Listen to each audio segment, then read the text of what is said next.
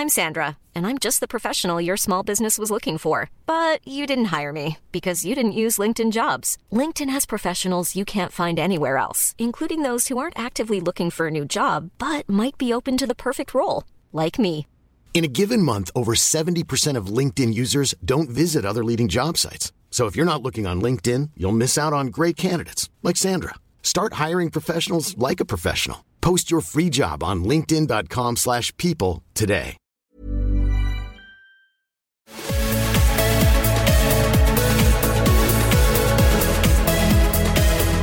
Hi, this is Lainey, Hi, it's Duana. and welcome to Show Your Work, episode 11. When are you going to stop counting the episodes? I don't know, I like, I just like the bigger that they get, the happier I am.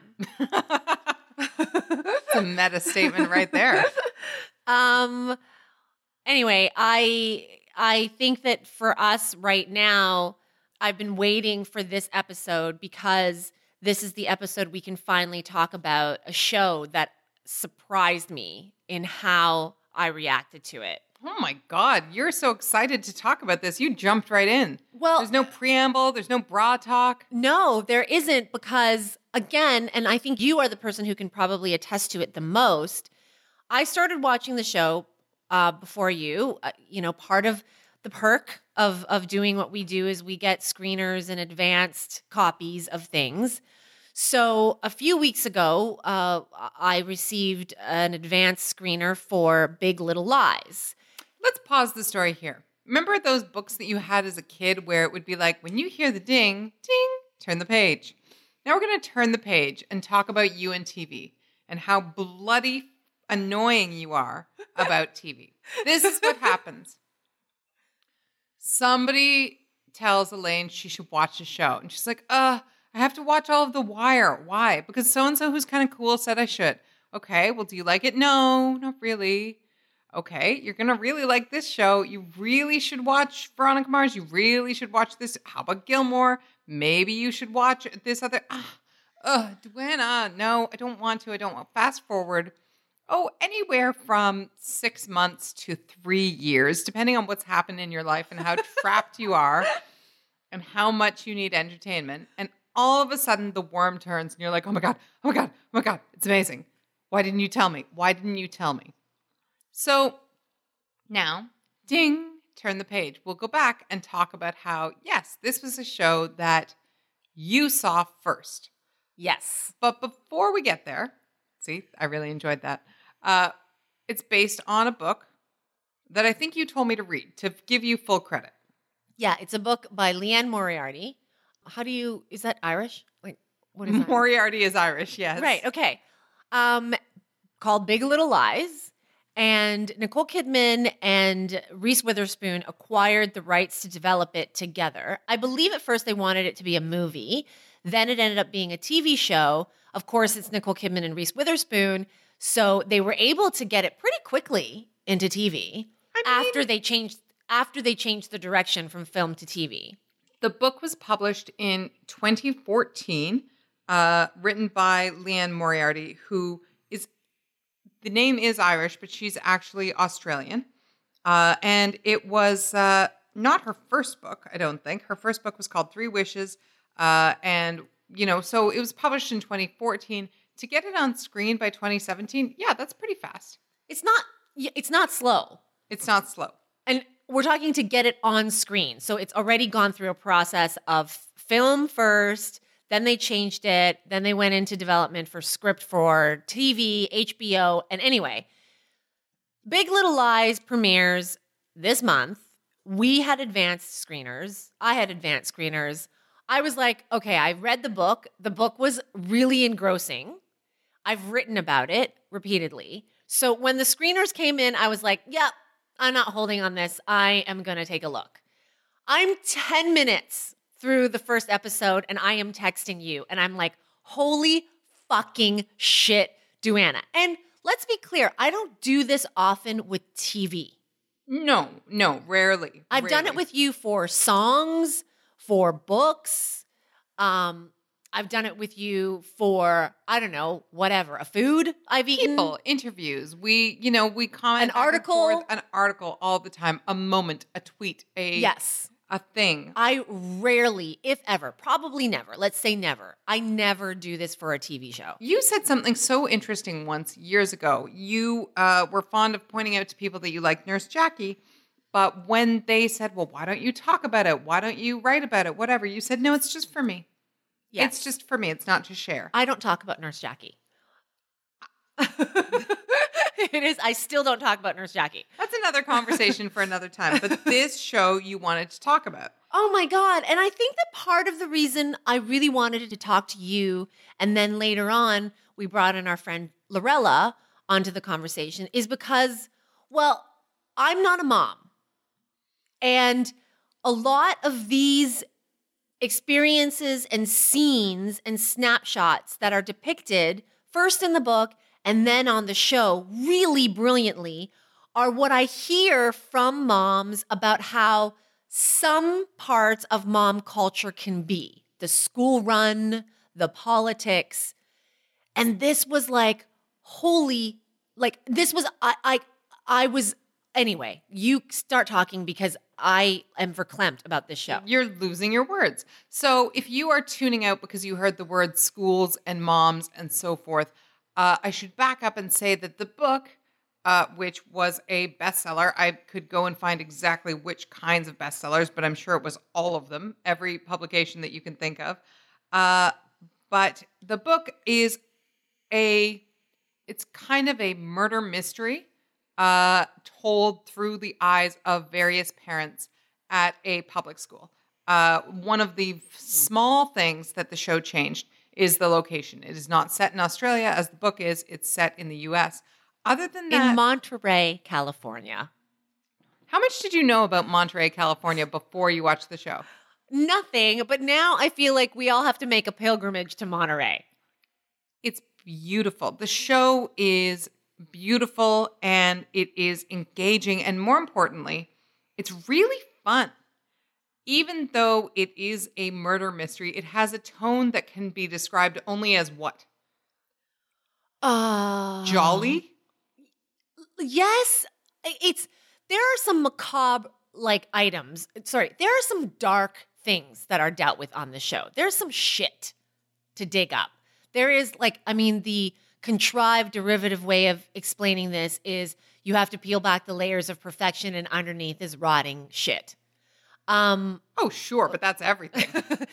but I mean, under the surface of Monterey, blonde, California, sun kissed perfection, rich people.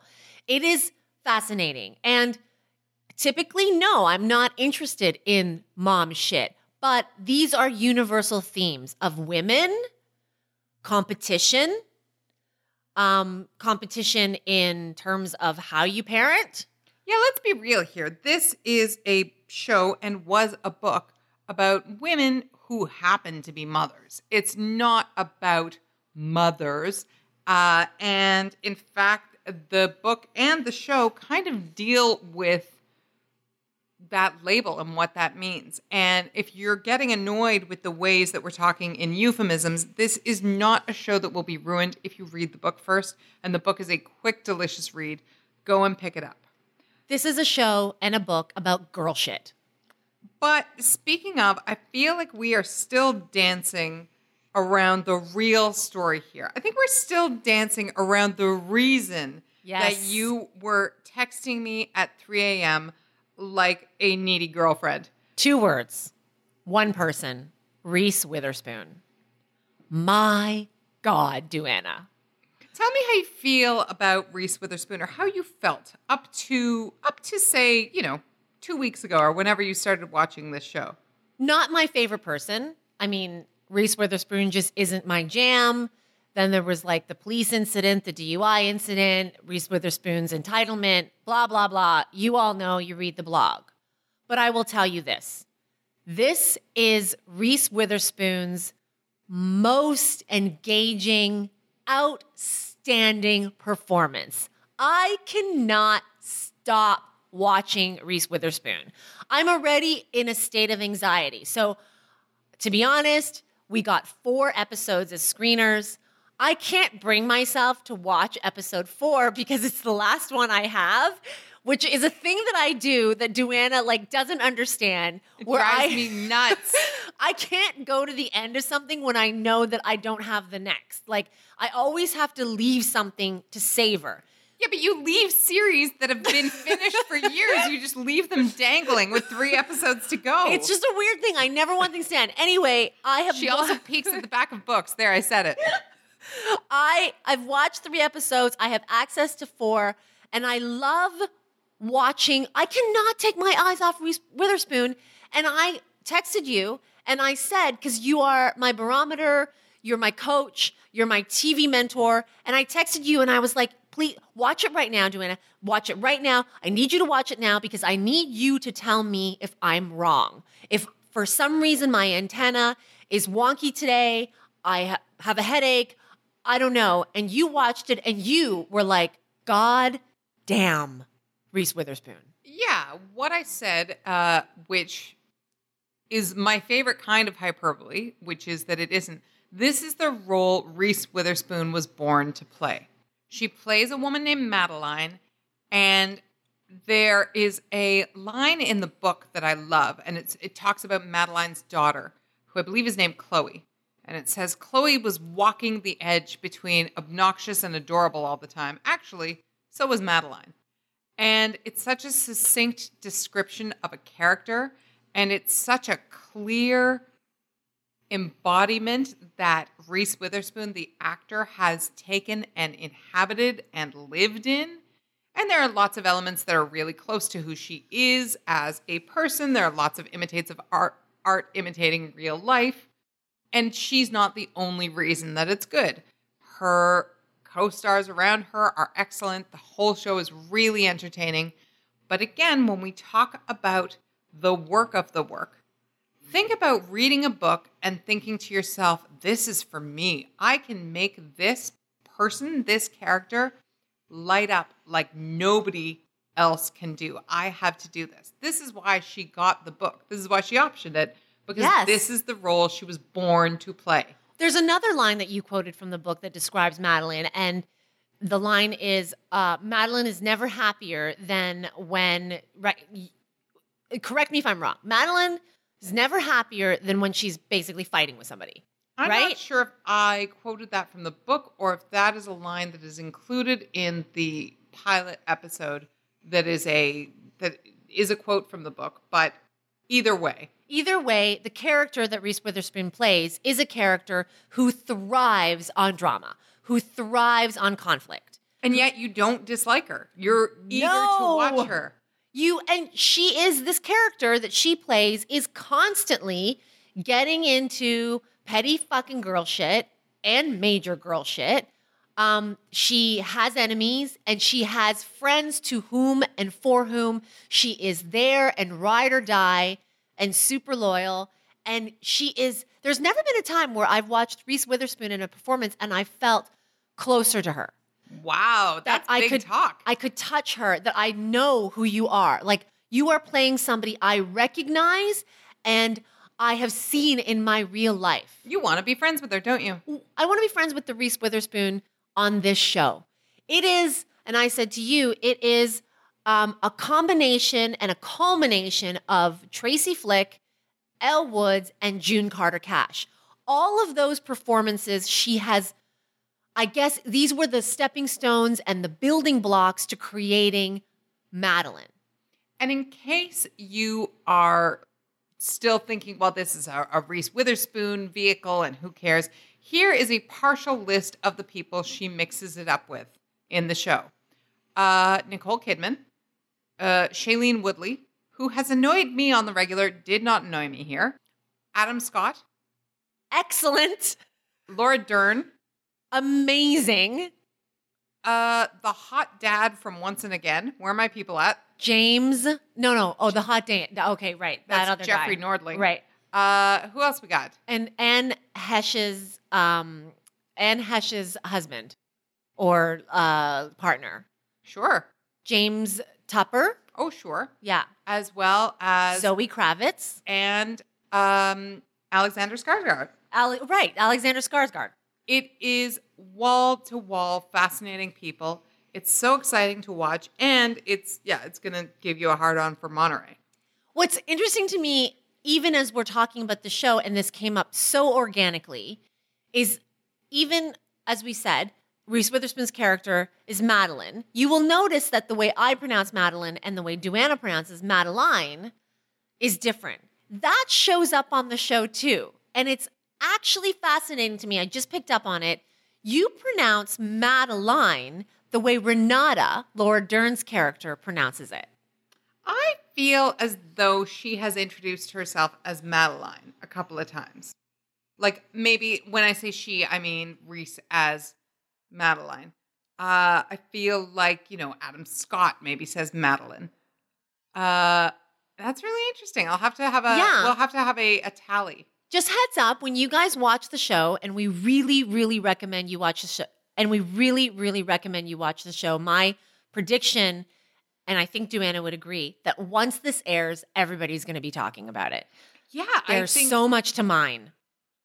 I only think there are people who maybe don't know what it is or who, you know, falsely think that the book was sort of chick lit, which is a really uh, weird label for the kind of storytelling that this is. And listen, if you hate all these people, come for the Shailene Woodley, who is almost unrecognizable. This is the first time I've gone, oh, I see why people think she's an actor. I get why she did a movie with George Clooney. I'm shocked. It's amazing.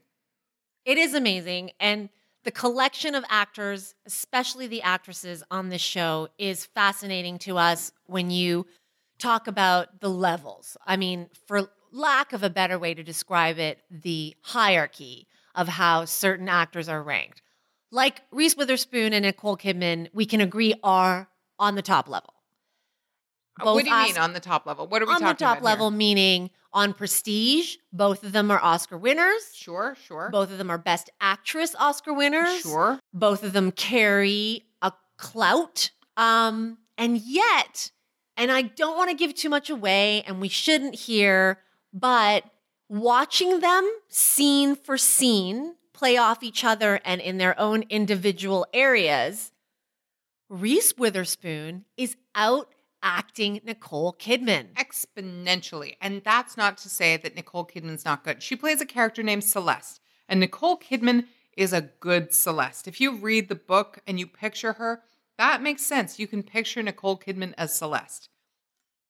But it's not the kind of visceral connection that makes you, I assume, call your manager and your business partner at 3 a.m. I assume this is what happened at Reese's house, that she slammed the books, got on the phone, and was like, no, pick up the phone. No, pick it up. I'm buying this book today. Today for me. Today. I don't care who plays Celeste, Nicole Kidman, but I'm playing Madeline. I think it must have been a really almost divine intervention to make her go, I need to buy this property so that I can play this part.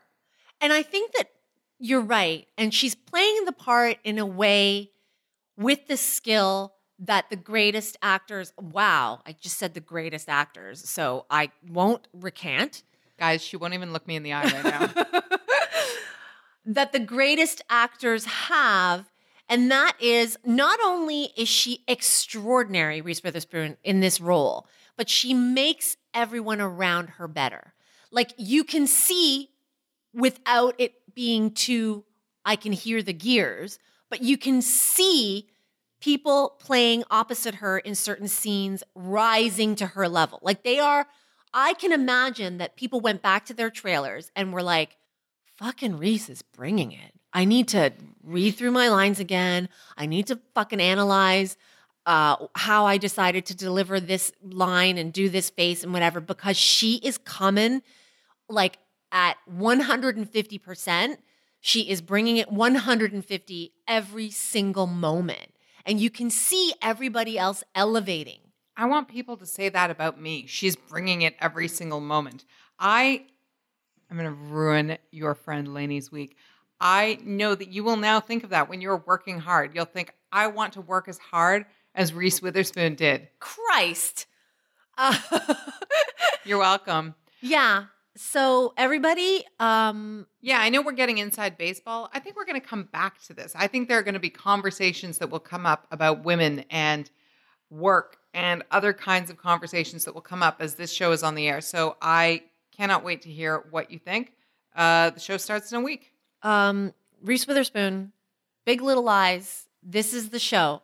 I promise you. I think this is the show we're going to be talking about all season, at least until Game of Thrones starts. Um, Reese Witherspoon, though, we've been talking about her, and Reese Witherspoon's rise. I don't think anybody would debate me on this. Was via rom coms. Well, yeah, it was via movies, you know. Um, one of the things there was a Vulture article. They've been focusing on rom coms uh, during February, during the month of love, I suppose. Uh, and one of their articles is why A-list actresses don't make romantic comedies anymore. And their A-list actresses that they focus on are Emma Stone and Jennifer Lawrence, with a side of uh, Margot Robbie, and I think Kristen Stewart gets a mention here as well. That they don't make rom coms, and that people like Reese Witherspoon, uh, Julia Roberts, Meg Ryan Sandra Bullock. came up through rom coms. Absolutely. The question I think is whether they were just movies at that time. You know, when Julia Roberts was ascending in her career, it, sure, Pretty Woman is a romantic comedy, uh, but it was also just a movie. It did extremely well at the box office because that's what was on offer at the time. You're right. Like, was when Harry met Sally, because a person missing from the list that you just gave is Meg Ryan. And I should say she is included in the Yes. uh, Vulture article. that's right. So when um when when Harry met Sally came out, was it labeled a rom com? And then subsequently Sleepless and uh, uh what? You've got Mail? Yeah, sure. And One Fine Day, even though it's not a Meg Ryan movie, I love One Fine Day. You just like it because George Clooney and probably Mae Whitman. I know. I think I love it. I love Michelle Pfeiffer. Okay, fair enough. I think that's what it might be. Anyway, um, so yeah, I mean, as you said, were they just movies back in the 80s and 90s? And now, in the age of the internet and labeling, have we just called it rom coms? well, I feel like rom coms is, let's be honest, it's it, it implies derision, right? To say a rom com is the kind of movie that you're doing means it's not serious, it's not funny, it's not great. I was sort of reading this article which argues that big actresses now choose dramas instead, uh, and that the people who do rom coms are smaller actresses or actresses of a different tier. And I was sort of thinking, like, oh no, because because what about and the movie that came to mind was The Devil Wears Prada, which of course is a rom com, but it's a romance between Anne Hathaway and Meryl Streep Yes. and it's about work. Uh, I did not plan that little cliche, I promise you, but those big studio movies starring women about women used to be kind of about more. You know, they used to be a, a Pretty Woman is absolutely a romantic comedy and it's a fairy tale.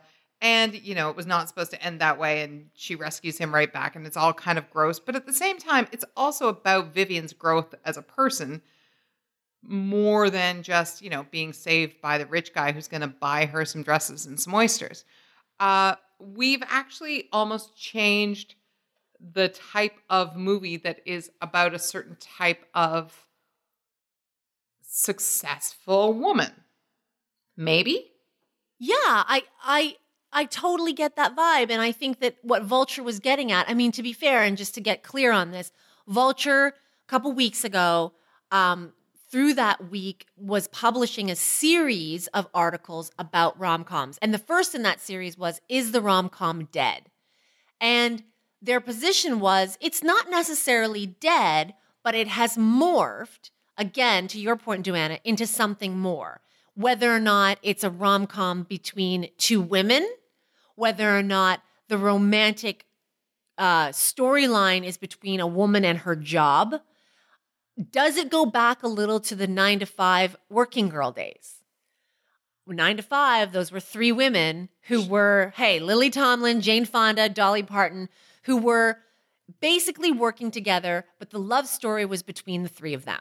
A few weeks ago at the SAG Awards, when Lily Tomlin got a Lifetime Achievement Award, they played a clip of that movie, and I think everybody simultaneously in the theater and out of it was delighted. Like, oh, remember Oh, that? Yeah. that was. Yeah. Let's watch that again. And so Vulture then said, and their position was the rom com as we saw from, you know, the 90s and the early 2000s, the Love Actuallys, you know, those movies that were the same starring Ashton Kutcher and Natalie Portman and Justin Timberlake and somebody else, that has moved aside in favor perhaps of a different kind of rom-com. They're still there, but Bridesmaids is essentially is a rom-com, but the love but the love story is really between Kristen Wiig and Maya Rudolph. That's right. Uh, this is also a budgetary uh, story, which is not the most sexy thing to talk about when we're talking about romantic comedies. But these kinds of movies, a big, fancy movie about a woman who we like, who we want to watch have adventures, these kinds of movies were kind of mid budget movies. And what has happened in the meantime for movies is that they have changed into being either extremely expensive epics, uh, your Harry Potters, your Lords of the Rings, your, I don't know, Suicide Squad. Suicide Squad shut down a street in Toronto every second night in the summertime. so I assume. Um, and on the other hand, really, really small budget movies. You know, some of the m- movies that get uh, invoked as sort of modern romantic comedies include uh, Obvious Child is one that comes up, and Kal Penn has a new movie at Sundance, The Big Sick. And those are really, really small budget movies. So, one of the things that happened to the romantic comedy is they were sort of in the middle budget wise and got squeezed out uh, to send more money kind of to the top and the bottom. to the tent poles and the indie, and they're Yes. left a gap. And again, in this vulture piece, the position is that in that gap, it was filled with smaller compared to before movies and television.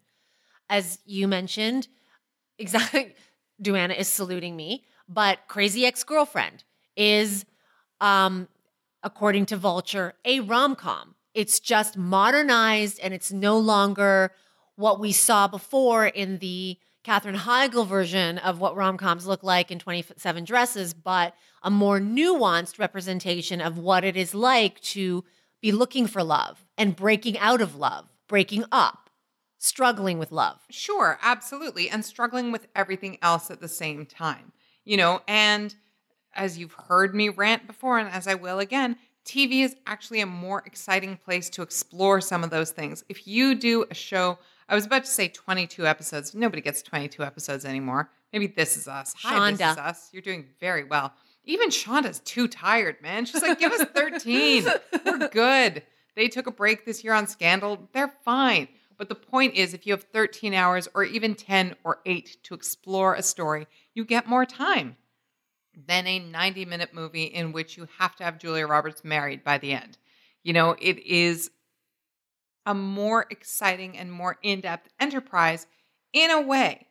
That's not to devalue a romantic comedy, because I think that there's a lot of a lot of people have a lot of really wonderful memories of romantic comedies as being just movies that they loved as i say like you know movies that were not shameful movies or movies that no you shouldn't watch but you know people always had sliding doors in their dorm rooms that was one of those movies that people had shakespeare in love god what i'm learning here is your girl gwyneth killed the rom-com you know, or Love and Basketball. Remember that? Yeah. Like, that was a rom com. It was so exciting. Now, you as you're talking and I'm thinking about my past and my personal affection for rom-coms, I'm not going to lie, like on a weekend if there's a rom-com of the past on, um I- I will not change the channel. The sweetest thing. Terrible movie. Cameron Diaz, Christina Applegate. It's a ter- uh, Selma Blair. It's not a great movie. Oh, yeah, dude, that's a terrible movie. But uh, for some reason, I can't turn it off. But here's to go to, you know, to get into a better one. While You Were Sleeping, Sandra Bullock. I love that movie. And I'm trying to think through this to defend it. And one of the reasons I love that movie is because, first of all, she, the story is about her. And the story is about she's, you know, she takes the token at the subway station and she has a fantasy about who the right guy is and who she wants. And then he gets hit by a train or he passes out or whatever, and she lies and pretends to be somebody else in order to be with him. And in the, that process, rediscovers herself and all the things that she needs to learn and open up about until she can actually open herself up to real love, who is not that guy, but who ends up being Bill Pullman, his brother. Anyway, I This has been summarizing a movie with Elaine Lui. I love that movie. Now, am I setting us back for still having affection for that movie? No, I don't think it's anything about setting anybody back. I think one of the things that happened by necessity was that when these sort of big budget romantic comedies went away, the stories started getting more interesting. Right. We know how to see this story in the big sense, but if you can't afford to have these two people falling back in love at the top of the Empire State Building, what do you do? Well, you have Obvious Child, which is the first romantic comedy about an abortion. Or, you know, you make Trainwreck, which is sort of, as they point out in Vulture, has Amy Schumer as the conflict, uh, a commitment avoidant kind of schlub instead of Seth Rogen, you know? Uh, that even reminds me of that Seth Rogen movie, The Road Trip, uh, which I don't think was lacking in budget, but which starred Seth Rogen and Barbra Streisand. It was like a rom com with his mom. So the benefit here is that the stories are getting more creative and more exciting. And to me, one of the all time romantic comedies is Kissing Jessica Stein. Yeah. Which is, if you haven't seen it, if it passed your radar, is just so delightful and charming and New Yorky and unusual. And I think holds up. Every movie has some little markers, but I think you would definitely still be as charmed and pleased if you haven't seen it. And I guess another way, on top of all the things that you're saying, that rom coms are evolving and changing and becoming fuller, is that some rom coms are being reimagined with different characters and specifically characters of a different culture. And I'm talking about About Last Night, which was remade um, for you know, with a black cast, and Kevin Hart was in it. Michael Ealy, who is so gorgeous. Joy Bryant. So it was Michael Ealy playing the Rob Lowe part and Joy Bryant playing the Demi Moore part.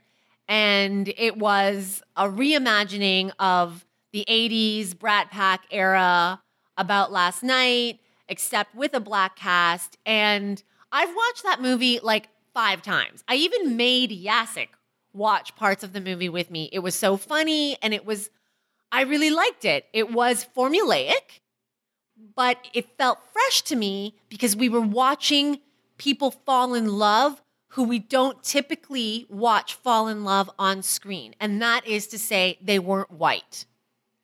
Um, and that was exciting. And that was a point that was noted in this Vulture piece that the rom com is evolving in different ways. And one of the best ways is this recasting of listen, if you're going to have a formula with a rom com and um, you're going to do that anyway, then one way to make it different is to give us characters and give us people whose literal skin is not what we've seen.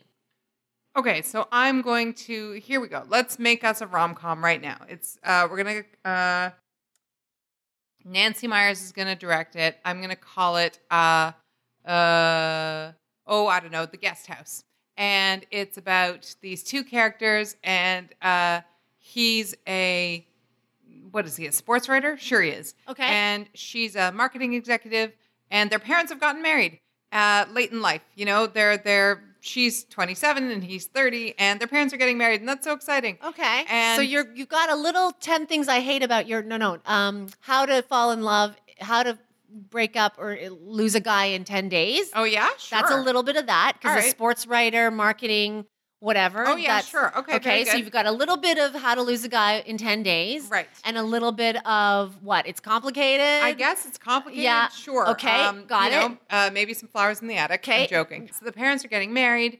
And so after the wedding, each of the parents says, okay, bye. We're off to Santorini. Um, can you check on the guest house, please? And, you know, they both check on the guest house. And, uh, oh, but he's there, but he's actually running game on two girls because he's a bit of a cad. Uh-huh. Uh, or maybe a girl and a guy, Okay. who knows, whatever. And she walks in on that and sort of he she has to help him keep his secrets about who's at the guest house and meanwhile he's helping her to keep her secrets that she's lost her job. You are bringing in so many, like now you're the Lake House, Sandra Bullock and Keanu Reeves, Great. and um, past ex girlfriends, McCona- McConaughey, Oh, Jennifer sure. Gar. I can't remember the exact title, but it's Oh, the ghost of ex girlfriends past. Good, There. good. All More right. of them, more of yeah, them. Yeah, you're Um, piling on now. There's a there's a wacky best friend on her half on her half. There's a you know there's a Nabishy best friend on his half. Maybe who's like walking around saying, "Oh, she's never gonna leave him." Uh, we miss you, Carrie Fisher. Uh, so who are we casting? Is what I'm asking. And of course, they fall in love in the end. Okay. And so you know they're sort of step siblings, and they fall in love in the Okay, end. okay, okay, Okay. So, what are we casting? The parents first, or what the you got? couple? Yeah, you hit me. Okay, so um, we've got. I'm gonna say, uh, uh, Constance Wu Yeah, you. Uh, how? Wait a minute. For who? for the like the the child, one of the children, Constance Wu? How old is Constance Wu? thirty something. No? I guess so. Sure. Okay. Sure. Great. Okay, so Constance Wu. Yeah. you down? Yeah. Okay, Constance Wu. Now your turn. Your turn. Oh, my turn. Okay. Yeah. Like who's? So Constance Wu was born 1982. That makes her 34 years old. My mind is blown. um. Okay. So Constance Wu, starring opposite. Oh gosh. Uh, Donald Glover. Oh, yes. Okay, let me see. Donald Glover. Um, Donald Glover. So is it Donald Glover's dad who marries Constance's mom, or is it Donald's mom who marries Constance's dad? I want to say Donald's mom. Okay, Donald's mom. Donald is 33 years old this year. So we've got Constance, 34, Donald, 33. Perfect. Donald's mom marries Constance's dad. So Donald's mom is. Uh, Do you know who showed up on TV the other week, and I was really excited? Who? Robin Givens. Donald's mom is Robin Givens. Okay, let's do. I saw Robin Givens on Riverdale, which is another addiction you're about to have if you haven't already, by the way. Robin Givens, age 52. So 52 minus 33 is. Mm, 19. 19? Mm, Don't mean to, you know, who knows what Robin Okay. Givens was up to at 19. Yeah, Okay. a stretch. Um, and then Constance's dad. Yes. Now we run into a roadblock. we need an Asian actor in his 50s. Or a reason why Constance Wu's dad is played by Aziz Ansari's dad. I don't know. Um, yeah, This is the game, right? this is the game. This is what, like, you know, to me, I feel like this is a fun exercise and um, a meaningful exercise because, Duana, you are a screenwriter. sure. It is. This is what you do. But if I'm being honest, if we were having this discussion in a real way in a studio, they would stop you at every turn and say, Can that person open a movie? Meaning, are people going to come and see this movie because the names are over the billboards? Are people going to come and see a movie in which Donald Glover falls in love with Constance Wu? Is what you're saying? yes. Or Or Constance Wu falls in love with Donald Glover? Sure. Or are there other people? You know, they marketed uh, the intern uh, with Robert De Niro and Anne Hathaway, both white and very generic stars in a way, but they're not falling in love with each other. They are, you know, they were the two stars of the movie, but they were not the romantic leads. Uh, another example of that is Up in the Air, right? Where it was George Clooney and this newcomer, Anna Kendrick, Yeah. but they were not romantic leads. Yes. So you're saying that the roadblock would have happened a long time ago. That's yeah, that's Yeah. what I'm saying. And yet, I think that what we're saying is that the rom com needs to be reimagined in that way. We just threw in how many fucking eight rom coms that everybody knows, mashed them all together. Essentially, that formula, we just took the formula and like created a new formula. But like, so all these ideas, there are no, like, people, I can't remember who said that there are no new ideas in terms of narrative. It's always like love, hate, betrayal, disappointment, whatever. Those are all going to be recycled. Sure. It's how you imagine them and what they look like. Mhm. And this is what we're talking about in terms of the new iteration of the rom com. and why we can't see it. And the answer to that, by the way, is indie films. This is why people are making tiny little movies about tiny little stories that otherwise would not get to be seen. This is also why people go to TV where you know the stories that can't be told 40 feet high sometimes are happily told on HBO and FX and all the other places we love to go. So, yeah, if you want to see yourself in a rom com, if you have a story that is not being told, these are the avenues where you can look and where you can make your own. Well, you just mentioned see yourself in a rom com. Mhm. So when you threw at me, hey, let's cast this, who did I say? Constance Wu. Absolutely. And this is not, you know, a, this was a, the most spontaneous conversation. We never planned this. We didn't come sit here tonight thinking we were going to write a rom com and cast it. But my immediate reaction was Constance Wu because I was like, who am I going to be? Right? And if I'm being really honest, my immediate reaction was surprise. Not because you chose Constance Wu, who is not somebody who's been in rom coms before, but because she plays a mom. I thought, oh, is she really young enough for a for a romantic comedy? That's my terrible bias, uh, especially because we started this conversation with one of my very favorite romantic comedies, When Harry Met Sally, where the main characters do not get down to it until they're 36. It's a whole thing. We know exactly how old they are at each point. Um, so that's my own terrible bias. So slap me on the wrist. This was a fun exercise and i think that like the reason why i i really felt engaged and excited and i don't know buzzy about this conversation is because i want us to play these games like these are the games that we should all be playing creatively if you are a creative out there and this is what your job is is to imagine then that is what hollywood needs more of Yeah. And prove that there's an audience who wants to see these things. And that's how we get ever closer. I'm Sandra, and I'm just the professional your small business was looking for. But you didn't hire me because you didn't use LinkedIn jobs. LinkedIn has professionals you can't find anywhere else, including those who aren't actively looking for a new job but might be open to the perfect role, like me. In a given month, over 70% of LinkedIn users don't visit other leading job sites. So if you're not looking on LinkedIn, you'll miss out on great candidates like Sandra. Start hiring professionals like a professional. Post your free job on linkedin.com/people today. All right. Well, this is a hard pivot. I have no segue into the next into the next one, but there was a story that came up a couple weeks ago that both of us were a little bit obsessed with. And right? Oh, yeah. I mean, absolutely. So, I saw it on TMZ. You saw it elsewhere. Sure. I sent you the TMZ link, but Mhm. it's about Rob Lowe. Well, there's our connection. Rob Lowe about last night. There you go. That's where I thought you were going 10 minutes ago. so Rob Lowe was in lots of romantic comedies in the 80s and 90s. Anyway, Rob Lowe apparently this the the link that I saw on TMZ was Rob Lowe, I'm looking for an assistant who can lift 25 pounds and assumes nothing.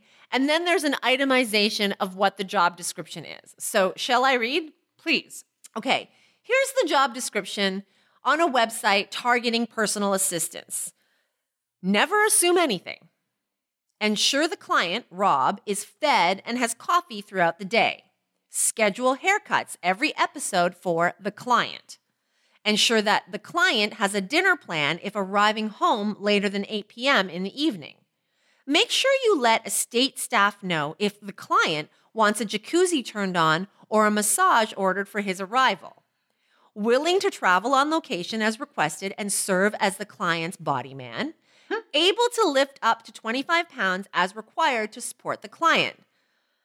Um, there are more requirements, but this is at least what TMZ uh, had put put out. I sent it to you, and I was like, um, when we're talking about work in Hollywood, we have to fucking talk about this kind of work. Absolutely. The PA, the personal assistant. Uh, the one thing I think we do need to talk about is that this job listing. So this was a job listing that was posted on a site that looks for personal assistants to high profile people, and uh, whether or not it is actually Rob Lowe's ad, he's sort of half denied and half kind of confirmed, and we'll come back to that. Uh, most importantly, it, it is a legitimate ad that somebody's looking for, and uh, the personal assistant salary is was offered at seventy grand uh, possibly plus benefits. It was definitely 70 grand was on the table.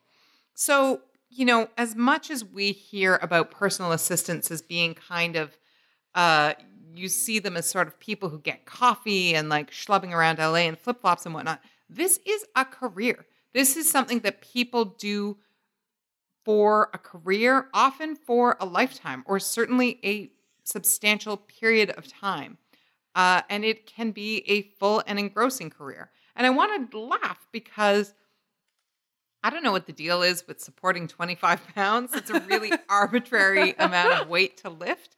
Uh, but, you know, these all seem like fairly typical personal assistant demands. There are no demands in here that say things like ensure nobody looks into the pupils of your boss or you know uh, drain the blood of virgins to rub onto your boss's face. Uh, in fact it seems kind of mundane. So were you surprised? I was not surprised. Um, and i wonder though if i wasn't surprised just because we've been in this industry for i don't know over a decade we've worked with pas sometimes in our line of work we communicate with the PAs to arrange interviews, to arrange whatever. Um, and so, no, it didn't surprise me, but I feel like this article generated a lot of buzz because it did. Mm-hmm. It went around. People, several people sent it into Lainey Gossip to maybe suggest it as an item for an article because other people who aren't immersed in the industry and who still see Hollywood at an arm's length and have certain illusions, we're surprised. Right. And I think if you really talk about it, so there was a great and uh, underappreciated series called Doll and Em. Uh, that may, I believe, be getting another season. Uh, I'll come back to that and let you know. Uh, but it is the fictionalized story of Emily Mortimer and her real life best friend who comes to LA to be her personal assistant. And they're all like, it's fine. It won't violate our friendship at all. It'll be the best. And we hear about this all the time, right? My best friends as personal assistants. My cousin is my personal assistant. Yeah. My best friend is my personal assistant because your assistant is always, always, always by your side. I would say that a typical assistant day involves showing up with coffee, uh, picking up whatever dog food or whatever might be required on the way to the job of the day, riding in the car, keeping you amused, doing a lot of what we do along the lines of, did you read this? Did you see this? gossiping, in other words. A lot of gossiping. Uh, you know, holding the phone, holding the coffee. No, I can't get her right now. No, I'm sorry, she's busy right now. Sure, making sure that the haircuts are booked so that the hair is exactly three quarters of an inch away from the marker that it was last week on last week's episode. Absolutely. All of these things are really quite typical. And what kills me, and the reason that I wanted to bring up the salary, is because the personal and the professional are so enmeshed. You are in that person's life and world, and also at their place of work. It is so mixed together and so deliciously so that how can it not get messy? How can it not get weird? It's a weird job. If you've been a personal assistant, please create a burner account and write to us and tell our, tell us all about it. You do not have to give your name. You probably have to give some juicy details that we will then keep to ourselves. But uh, you know, there are a lot of people with a lot of stories. But then that reminds me, you for a while, a few years ago, were obsessed with this website. It was an anonymous website, mm-hmm. wasn't it? and it was it wasn't necessarily a personal assistant. It was like a production assistant, right? Yeah, sure. Hollywood assistants, things people say to Hollywood assistants, things people say to uh, female directors, all kinds of things. Yeah. And what was that website called? Do you remember? I don't, Okay. I'm sure it's still out there. And I believe I read something, or maybe you told me that that person got a development deal or. Oh, I have no doubt. Yes. Um, the secret Hollywood assistant. And I think, uh, yeah, possibly, absolutely. I have no doubt. All of those blogs that sort of spill the insider story of what is really happening behind the scenes can be can be very delicious and very exciting because it is both so creepy and crazy and ridiculous along the lines of guess how many hundreds of thousands of dollars of dresses are lying on the floor right now.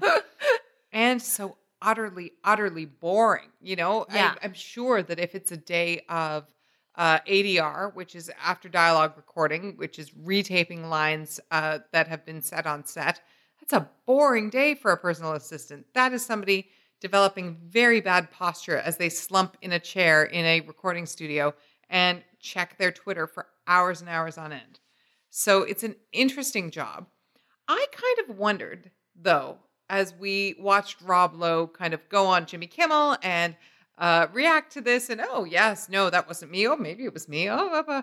I wondered if it was all a distraction because Rob Lowe was kind of in trouble earlier in the week.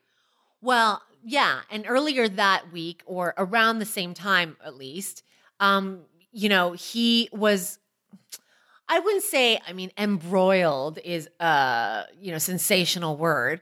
But what had happened was there was a little bit of a Twitter shade back and forth, subtweet kind of thing between him and Bradley Whitford and Richard Schiff. As And- you would say, it was boy shit. it was boy shit. And of course, those three names, if you connect them together, and we certainly hope you did, um, all lead back to the West Wing.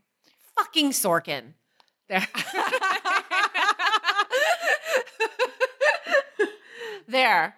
Rob Lowe was uh, during the time that the protests were happening when the presidential Muslim ban came down. Can I say that? Do you know where we are? Anyway, and the airports were all embroiled in protests.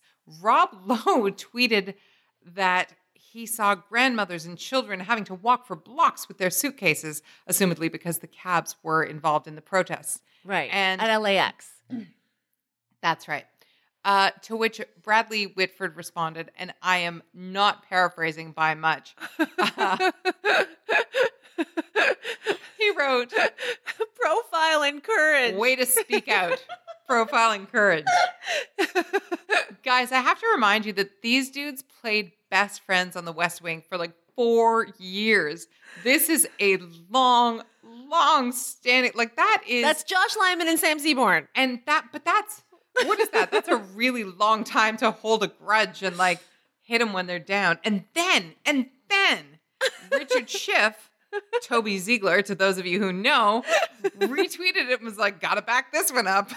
So, as in, he retweeted uh, Bradley Whitford, as in, he was backing him up, as in, Rob Lowe's a douche. And then there were some like subsequent tweets to the tune of like, well, have you been to war torn areas? I have, with like pictures to prove it. yes. And so then, yeah, Rob Lowe posted a fucking tweet of himself with refugees. Like, Which oh, is not ever the thing to do. No. Um, and then, of course, many of you did email us and you picked up on it and you were like, uh, what's going on here? But of course, if you are a West Wing follower and you remember the show at that time, Rob Lowe initially thought that the West Wing was centered around his character, Sam Seaborn. And it's debatable, but in his version of the story, Sam Seaborn was the center of the show. The show started shooting, these other actors started bringing their best game to the show. And you you comment on this Duana and then in the writers room what happens right is that you're like well shit. Like I I, I love writing CJ uh, oh my God, like Joshua Lyman is jumping off the page. Oh my God, whatever's going on with Josh and Donna is so great. We got to follow this. Yeah, and I can't speak to whether or not that cut off the story for Sam Seaborn. What is true and very well known is that Martin Sheen, as the president, was not supposed to be in every episode. He was supposed to be kind of a figurehead character who came in from time to time. Uh, and having him in every episode certainly changed the shape of a lot of things. Uh, and what is relatively undisputed, if not documented, uh, is that some people, Rob Lowe, Sam Seaborn, uh, were unhappy with the distribution of storyline and kind of cranky pants their way out of there. Right. So after season four, Right. which is when the president, uh, that's Jed Bartlet, um, won a second term. That's right. Sam Seaborn, the storyline was he decided to run for a small congressional seat, right? It was because the person who like that was when Joshua Malina char- Joshua Malina's character came in and was campaigning for this dead guy. You are killing me with your recaps today. Oh my god! Like. I needed to know. I need people to know. I need people to know that I know this show. Anyway, the dead guy, but they still won the election, and Sam was like, "Hey, if you win the election, uh, call me." And they actually won the election, so he, in the story, left the show because his character went off to become a congressman or whatever. so what you're saying is Rob Lowe quit. Yes, Rob Lowe quit. Joshua Malina came in. Right? Right, exactly. Uh, all this to say, you know, after years after that show, almost 10 years after that show went off the air, and dude says something on Twitter that's More, kind of- I think. No. maybe more. Dude says something that's kind of untoward, and you know, and Bradley Whitford like m- cannot suppress the urge to drag him. That tells me that there is some deep stuff going on there, and and I would wager because you have made me suspicious in my old age that the personal assistant leak and the discussion of same may have been a convenient way to transfer the A redirect. Yes, a redirect to something a little more pleasant. But I mean, if we're going to go boy shit here, we have seen in the past many of the cast members of the West Wing get together. They do promotional videos together, they do campaign videos together. Um, Allison Janney, Richard Schiff, um, Martin Sheen, Janel Moloney, Joshua Malina, Bradley Whitford. They've all, Dule Hill, they all kind of get together and have a little reunion. I don't remember now seeing Rob Lowe participate in that. Do No, you? I don't think I don't think he's usually invited. Or maybe he has other things that he's occupied with. Maybe he's taping other shows, you know. But no, no, I don't remember seeing Rob Lowe there. Uh, so, you know, at a certain point it becomes Occam's razor, and the thing that you think it probably is is what it probably is. Well, what it probably was is then you wonder what it was like on those four seasons that he was on the show. And you, I mean, this is where I want your insight. The script gets delivered, right? Yeah. And they all open the script like, how many scenes do I get this, right? Does it work like that? How many scenes do I get this week? And Yeah, at their level, it's getting delivered to them at home, uh, usually by their personal assistant or, you know, a courier, a show PA or whatever. Yeah, absolutely. And then, in theory, you go to work. What happens often is that cranky actors start complaining, I'm not in this much. Why am I even showing up this, for this? Uh, which would maybe be a thing that you could complain about if the show was functioning. But also, somewhere along the way, Aaron Sorkin lost his ever loving mind because this is when shows still got 22 episodes. Aaron Sorkin's dialogue, I don't mean to malign anything. If you have not watched those first few seasons of The West Wing, it is gorgeous. It is beautiful. But I will say this a television hour script is supposed to come in in around 47 pages. There are only two shows that have violated that rule, uh, with with you know a few exceptions. Whatever, a 51 page script, fine. It you know 53 on the Good Wife. Don't email me. But on The West Wing and on The Gilmore Girls, the scripts were coming in at 70 to 75 pages. fucking Sorkin. The dialogue was epic. It Dense. was dense. It was gorgeous. Half of our political ideals that we are watching being broken on a daily basis Yes. were given to us by fictional president Jed Bartlet, right? So it is a huge script. Aaron Sorkin would have been exceedingly busy and overworked and overtyping, and he was also arguably a weirdo who didn't actually let the other writers write. Uh, so if Rob Lowe was complaining, I imagine it would have fallen on fairly deaf ears because ain't nobody got time Yeah. to deal with that complaint because they need to get the showrunner to get the next script out from underneath the door. And, uh, you know, if we're relating it, if we can relate it to those of you listening and you don't work in showbiz, this is one way that celebrities on these kinds of shows are, quote, just like us. Because anytime you have a workplace grievance, oh, she got that great project and I didn't. Oh, he gets to go on this trip and I don't. That's exactly how it boils down when these scripts go out and they like rush to get the script from under the door and they open it up. How many lines do I get? What scene do I get to play? Where am I going? Do I get a love story? Do I get a conflict? Do I have a monologue this week? This is what it is. Oh, yeah, absolutely. And will be until the end of time. You know, this is why actors get fed up and start writing things for themselves because they want to be able to control those things. And this is why, you know, when an actor writes something for himself, you're often like, mm, did that need to be quite that long? Did that need to be half that long? But this is also where you hear things come out. What kills me, and I know, you know, there are many reasons we could talk about this for a long time, but I will say this. We're talking about personal assistance, and one of the things that is really implicit there is discretion. That that person is not selling stories about their boss to a tabloid, that they are not letting things leak. When you work with people day in and week out and month in and year out, you learn some shit. You know some stories. You know the time that your coworker came to you looking for tampons or the time that that one guy's girlfriend broke up with him and you didn't see him for three and a half days and then he smelled. Like, you know these things. What kills me most about this story is that people have dozens of stories, heaps of stories, and they don't always come out. We don't know a lot about what happened on the West Wing, except that one tweet with seven words in it told you more than you will ever need to know. More than 58, 70 pages of fucking Sorkin dialogue. Although, to be fair, I steal from the West Wing all the time. I just stole from the West Wing for a recent episode of The Social. What did just you tell you say? this. Okay, so it's the episode where Bartlet debates Ritchie. mm-hmm. One of the best episodes of the whole show. You remember that? Of course. Cutting the tie and whatever.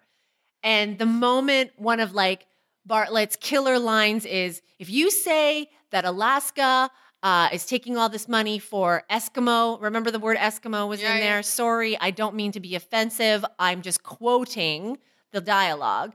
And then his punchline is fine from the federal government, and the federal government is too big, and the federal government should be involved. Well, then my question to you is this Can we have it back?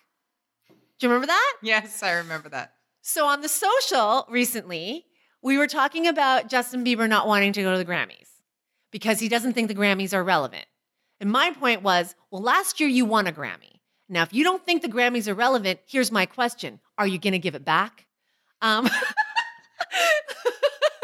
now, I nobody knew on the panel or in the audience that I was fucking stealing from fucking Sorkin. You didn't even just borrow the words, you borrowed the line delivery and the like insouciant angle of the head. I did. Fucking Sorkin. Anyway, I steal from West Wing all the time. And sometimes, and a lot of time, I also hate Aaron Sorkin. and love Um, him because he created it, you know? Correct. This is one of those things, the people that you love and hate at the same time, uh, which I believe is a Drake lyric. So, you know, we really find that these are the ones we come back to over and over and over again. And this week, one of the people we're coming back to is Lena Dunham. And the final season of Girls, season six, premiered last night. And I want to know what you think about this. This is the final season premiere, and there are already think pieces like three deep on the ground, have been for weeks. And I've had such an elaborate relationship with this show.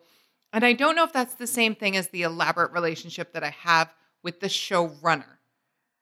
Lena Dunham, of course, was famously 23 when she sold the show and is now much older, uh, six years plus, however many uh, hiatuses there have been. So let's call her in her early 30s. That's a vast difference in time. The show is vastly different. And I've really felt that it was questionable in season one. Certainly, lots of people felt it was problematic, and there are lots of reasons why. It was, I'm not sure what it was sometimes in the seasons two and three. And it started to find a real Mhm. strong rhythm in season four through five. And I'm really excited about what this last season will be. One of the things I know is it's like jam packed with stars. Uh, the season premiere has Chelsea Peretti in it, and I know Jasmine Cephas Jones shows up. Guys, that's Peggy from Hamilton. Hamilton. I haven't said Hamilton on this podcast in weeks, and Jacek didn't even blink. Uh, Matthew Rhys, who is, of course, Philip on The Americans, is also on the show. So I am excited about Girls, the final season. What about you? What do you think? I think for me, you are the girls specialist um, on our team.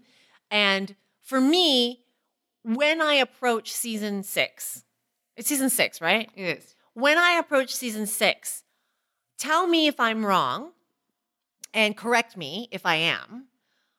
The question in my mind is a line that has defined the show for better or for worse. Probably the most controversial line line of dialogue, and you know what I'm coming to about this show. The voice of a generation. Is that the line?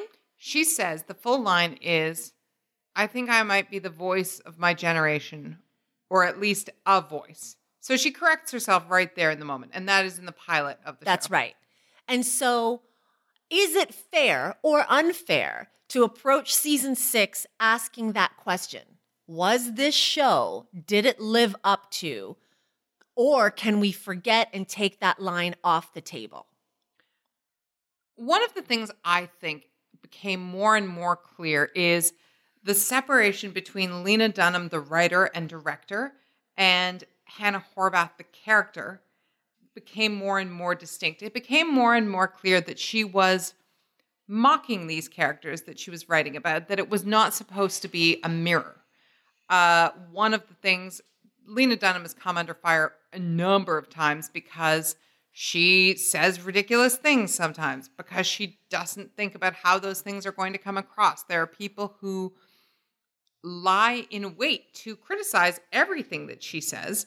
Uh, and We're friends with some of those people. yeah, and I Hi, LB.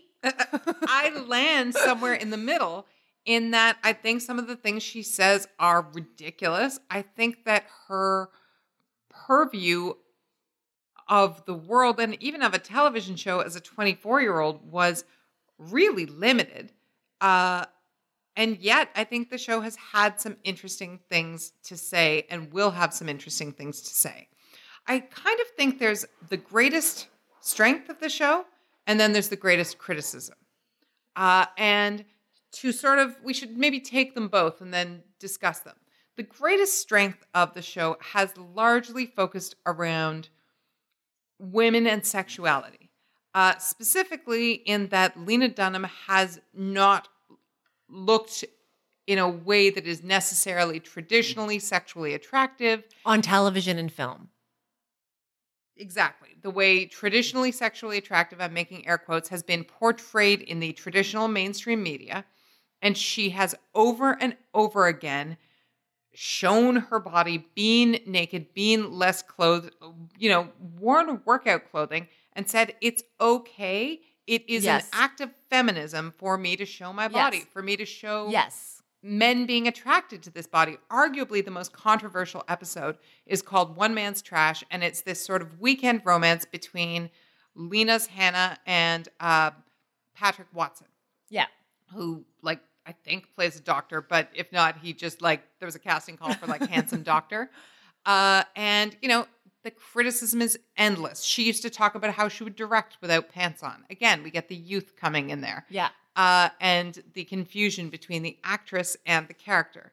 But putting her body and, you know, the bodies of the other characters out there to be viewed and experienced and maybe even fetishized when they are not the sort of traditional model that was on offer is kind of a really bold move. And that goes part and parcel with the way the show talked about sexuality and really uh, kind of iconic sexual scenes circa season three that uh, some of the characters were having. Adam, in particular, was sort of a bit of a, a sexual lightning rod.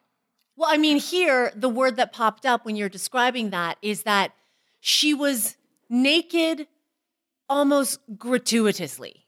And when we use the word gratuitous and sexual or naked in the same sentence, typically it's applied to people who have porn star bodies, typically in entertainment. It's gratuitous violence, it's gratuitous nudity, it's gratuitous, and then that nudity is a centerfold. Well, gratuitous, you know, the the root of the word is free, right? Like Yeah. free nudity, unearned, Yes. right? It didn't need to be there. So what I'm saying is is that that gratuitous violence, that gratuitous nudity more often than not was demonstrated with a certain body type. And her gratuitous nudity, free in the purest sense of the term, but in the pop culture sense and in that descriptive sense, was she was naked all the time, but naked because it was almost like, you better start normalizing this. Like, this is normal. We just don't see it gratuitously shown with my body. That's right. And gratuitous on two levels, which is to say, uh, yeah, we don't see it with my body, and let's normalize this and let's have it be out there and let's have it be the political statement that it turned out to be. Uh, and also, you know, that it is fairly realistic, that it is, if we're being realistic about the life of a 23 year old who is underemployed and overambitious in Brooklyn, there's a lot of time spent either uh, having sex or preparing to have the sex that you do not wind up having or wishing that you were, We're talking about it or after you've just having it. no air conditioning, so you're lying around in your underwear. That's right. And I I go back and you know what? For some reason, and I think it's because I recently interviewed her, the person who pops up here is Lindy West. And Lindy West, we have read her writing for a long time, big fans here. If you don't know Lindy West, just Google and start reading. Lindy West's book is called Shrill. Um, and she's been doing a lot of writing about body positivity and body image. And there was a sentence that really meant a lot to me that she wrote. I don't have it in front of me and I didn't memorize it, but I'm going to paraphrase.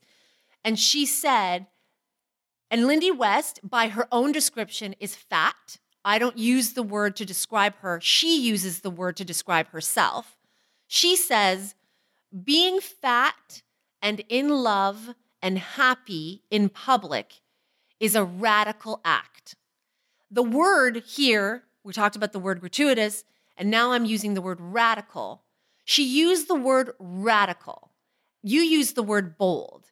And the reason why you're talking about Lena Dunham's nudity is because it is radical to be so gratuitously nude with a body like Lena Dunham's. I am not judging Lena Dunham's body. I am saying that we don't see Lena Dunham's body gratuitous, gratuitously presented in that form in entertainment very often, which is why it's radical.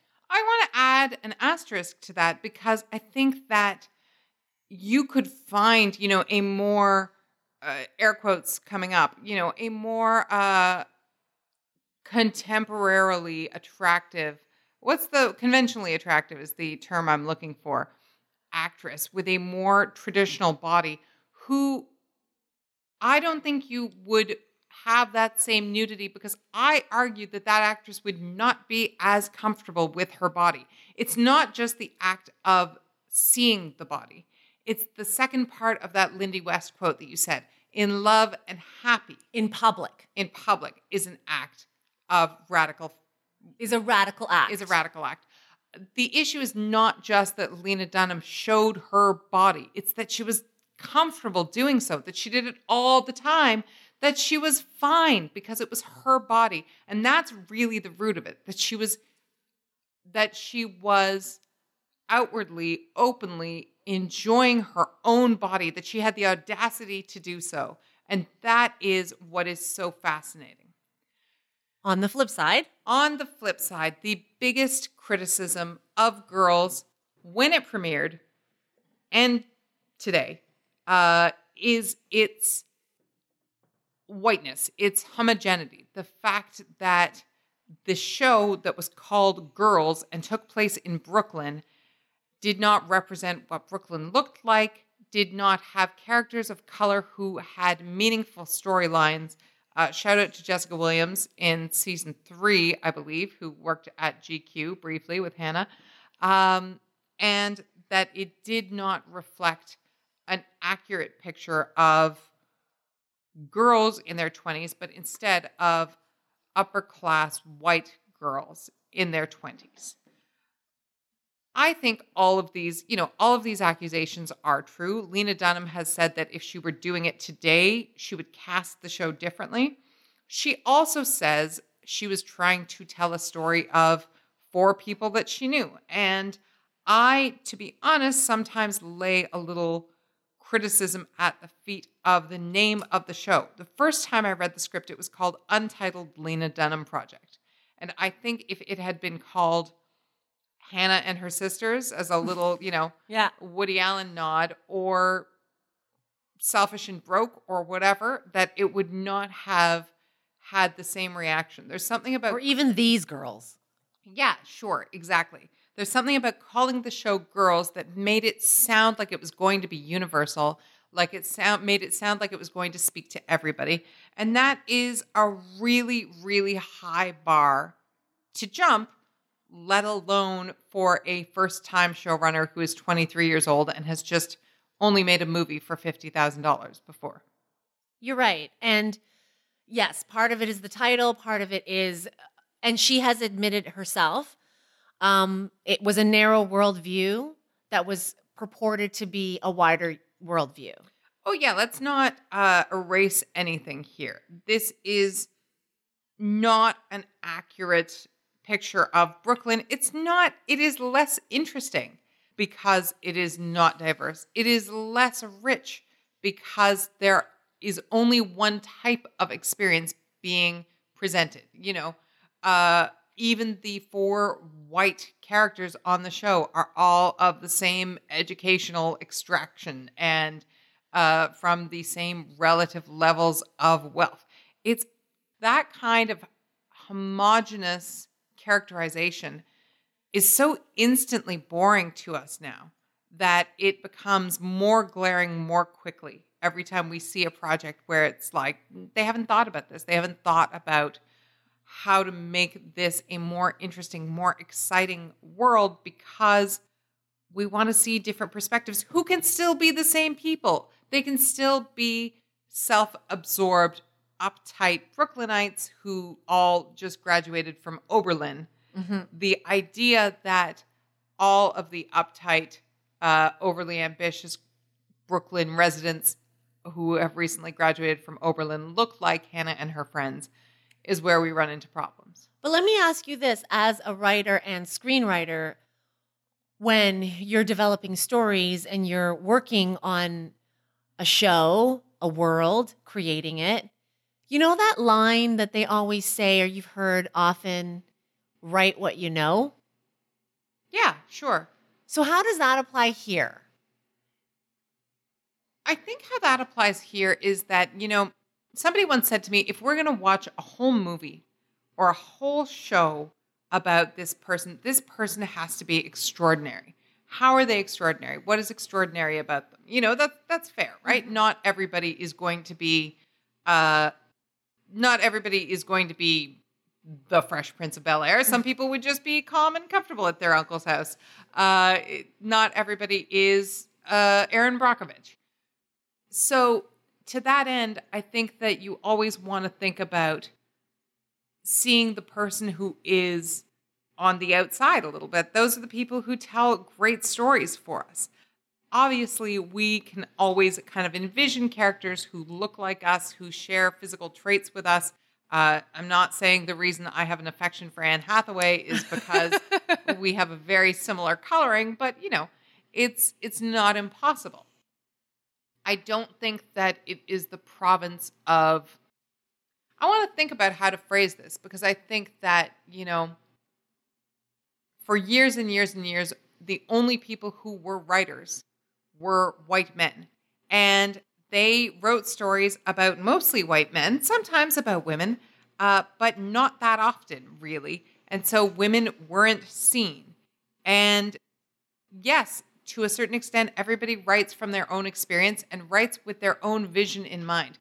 The issue is not that you shouldn't write with your own world vision in mind, taking care to make it interesting and not boring, and remembering that homogenous casts are exhausting and terrible. The issue is getting all the people who are writers of color, who are LGBT writers, who are writers from worlds and creators and artists and musicians from worlds that we don't hear about and see the issue is getting them to the table so that we have a diverse palette of things to shop from. Lena Dunham should not have the responsibility of representing all of Brooklyn on television. That's too much to put on any one person's shoulders. But if we don't have other productions from other people representing their Brooklyn, representing their world, then the responsibility is there. It's inevitably going to to fall short. And that's where we run into problems. Does that make sense? Totally. And you just mentioned Lena Dunham, and it's not her responsibility to write all of Brooklyn. But to be fair to her, what she has learned is that it is her responsibility, or she has a platform to bring in those different voices into the room. And she's doing that with her imprint, with Lenny. We have seen different voices represented on Lenny from many walks of life. And I believe she has a documentary in the works as well, uh, along these same lines. She claims to and has pledged to help other showrunners and other creatives who are of different backgrounds, who have different experiences, who are of different cultures to get to the place where she is, to get them, hopefully, their scripts read, their scripts made. Um, her imprint, Lenny, um, you know, they are now developing books. The first author signed to Lenny is uh, someone I wrote about a couple weeks ago, uh, Jenny Zhang. Right, of course. Yeah. Um, so to be fair to Lena Dunham, not to say that the criticism against Lena Dunham isn't justified and valid. Well, and against the show, you know, I Yes. would expand that to uh, the more experienced Judd Apatow and to HBO, and that let's not put all the checks and balances on the first timer. Right. When you know better, you do better. Yeah. But uh, absolutely, she appears to be putting her money where her mouth is. Here's my final question I get the impression that she is somebody that we will see in the entertainment business for many, many years. Is she always going to be girls? You know, uh, Mary Tyler Moore was at always really the the Mary Tyler Moore show. She was always Mary Richards, right? That was sort of the iconic role. Is Lena Dunham always going to be known for girls, or will she someday be many, many other things? I think that's a question for our listeners. Let us know. Although, I will add to this she's promised a movie, a girls' movie.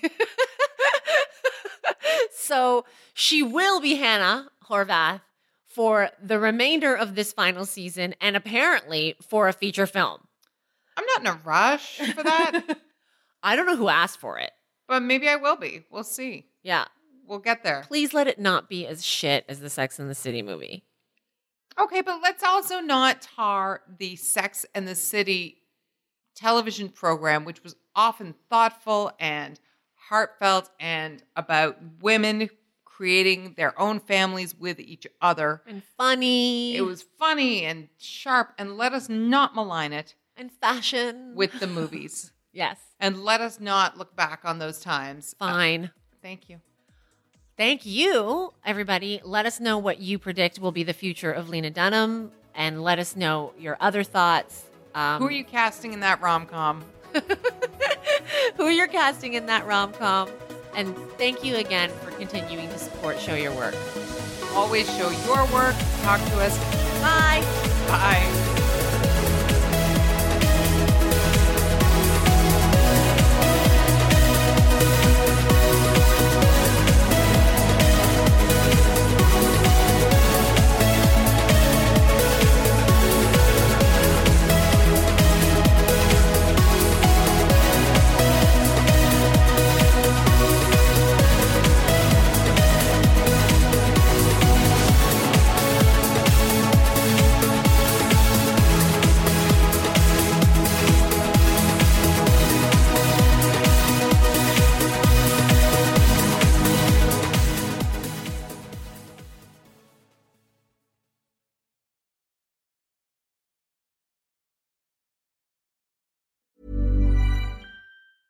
Hey, it's Paige DeSorbo from Giggly Squad. High quality fashion without the price tag. Say hello to Quince.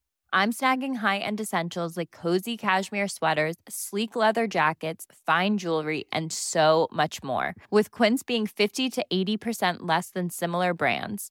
And they partner with factories that prioritize safe, ethical, and responsible manufacturing. I love that. Luxury quality within reach. Go to quince.com slash style to get free shipping and 365 day returns on your next order. Quince.com slash style.